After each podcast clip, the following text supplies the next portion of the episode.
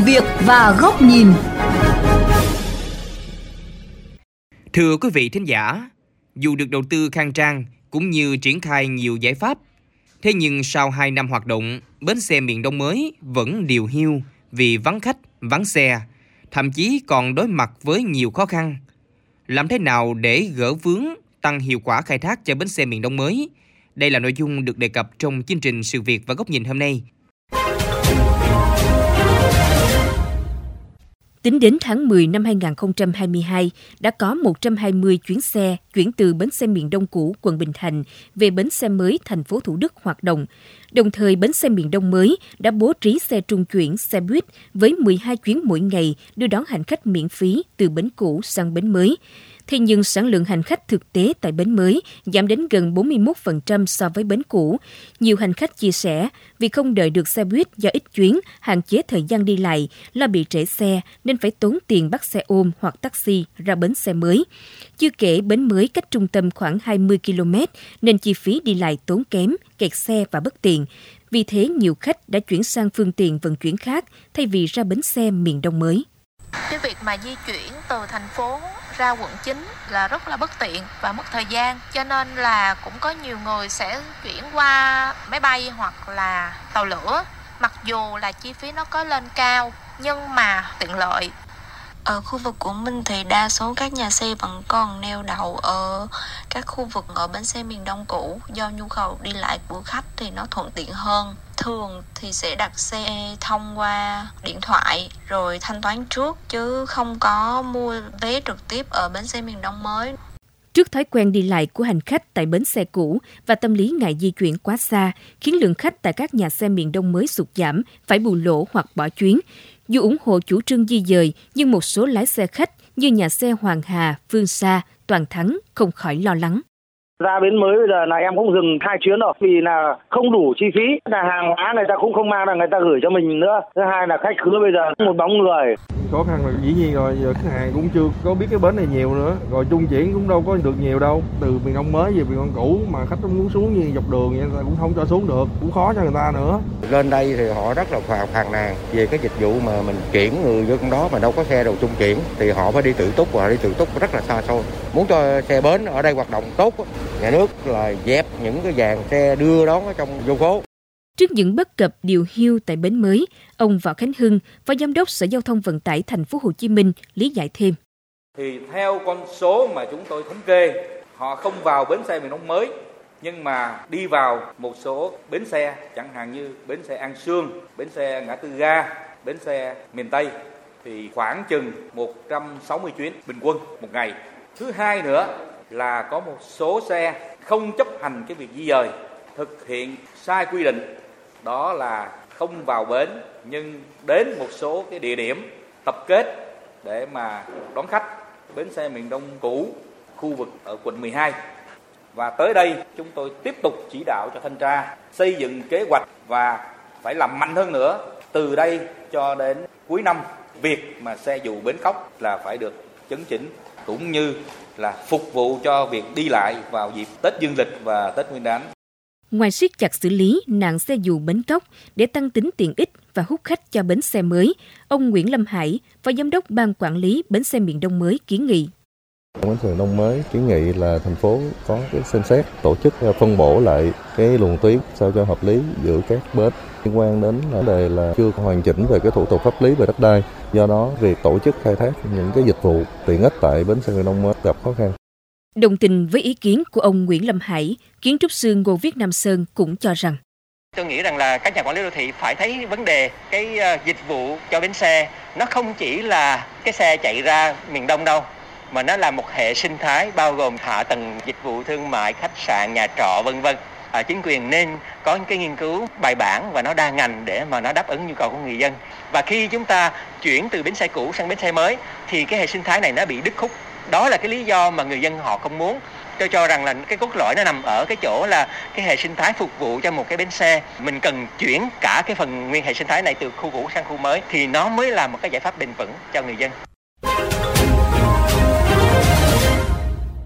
Việc thành phố Hồ Chí Minh di dời vị trí cũ ra bến xe miền Đông mới là phù hợp với chiến lược. Tuy nhiên, để phát huy tối đa công năng của bến xe mới, Bên cạnh các giải pháp đa ngành, cũng cần có sự đồng lòng, thống nhất từ người dân. Đây cũng là nội dung bài bình luận với nhan đề Bến xe miền Đông mới, giải quyết các nút thắt để hành khách chấp nhận sử dụng, do nhà báo Bùi Trọng Điển, phó giám đốc kênh VOV Giao thông thực hiện. Xin mời quý vị cùng lắng nghe. Việc bến xe miền Đông mới đi vào hoạt động nhưng vẫn vắng khách suốt những ngày qua, chủ yếu do xa, đi lại khó khăn, không thuận tiện. Nhiều người không chịu được cảnh chờ đợi, rồi chi phí thêm tiền taxi, xe ôm, có khi bằng cả tiền vé đi từ bến xe về quê. Hành khách không đi mà tìm mọi cách để đến các xe không chính thống, bắt khách dọc đường. Nhưng đúng là chỉ ngồi trên những chuyến xe này một lần sẽ rất ngán ngẩm, vì đi lại lòng vòng, cả tiếng đồng hồ cũng chưa ra khỏi trung tâm. Cũng vì phục vụ hành khách, nhiều hãng xe, nhà xe, bất chấp lệnh cấm, sẵn sàng bỏ bến miền Đông mới, chạy vào các bến xe An Sương, bến xe Ngã Tư Ga để bắt khách. Có hãng còn lập ra các bến nhỏ lẻ trước đại. Khi bị lực lượng chức năng xử phạt thì cam chịu. Cũng vì quyết định di dời nhiều tuyến xe từ bến xe miền Đông cũ sang bến mới, nên nạn xe dù bến cốc ở thành phố Hồ Chí Minh những ngày này xuất hiện nhan nhản, tung hoành, nhiều nơi bát nháo. Việc xây dựng bến xe miền Đông mới với số vốn đầu tư hơn 4.000 tỷ đồng, khang trang, hiện đại với tầm nhìn cho vài chục năm là đúng đắn. Về lâu dài, giúp giảm tải cho khu vực trung tâm khi không còn bến xe cũ nằm ngay nội đô. Nhất là khi tuyến metro Bến Thành Suối Tiên đi vào hoạt động, bến xe mới sẽ kết hợp với khu nhà ga lên xuống của metro, tạo thành một khu phức hợp đi lại kết nối đồng bộ giữa các loại hình vận tải liên hoàn, nhịp nhàng. Chắc chắn sẽ tạo thuận lợi cho người dân có nhu cầu từ thành phố đi các tỉnh miền Trung, Tây Nguyên và phía Bắc.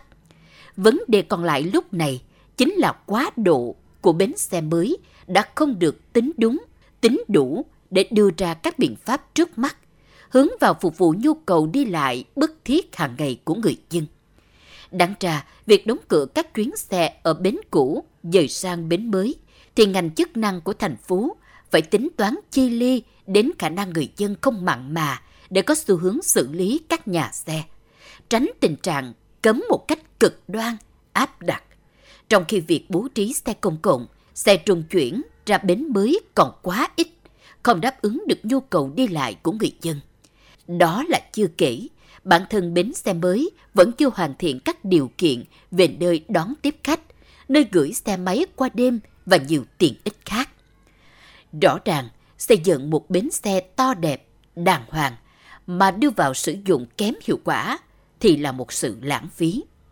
Nhưng nếu đưa vào sử dụng có quá nhiều bất cập, khiến hành khách khó khăn, thì cũng cần phải xem xét thấu đáo để giải quyết ngay bức xúc.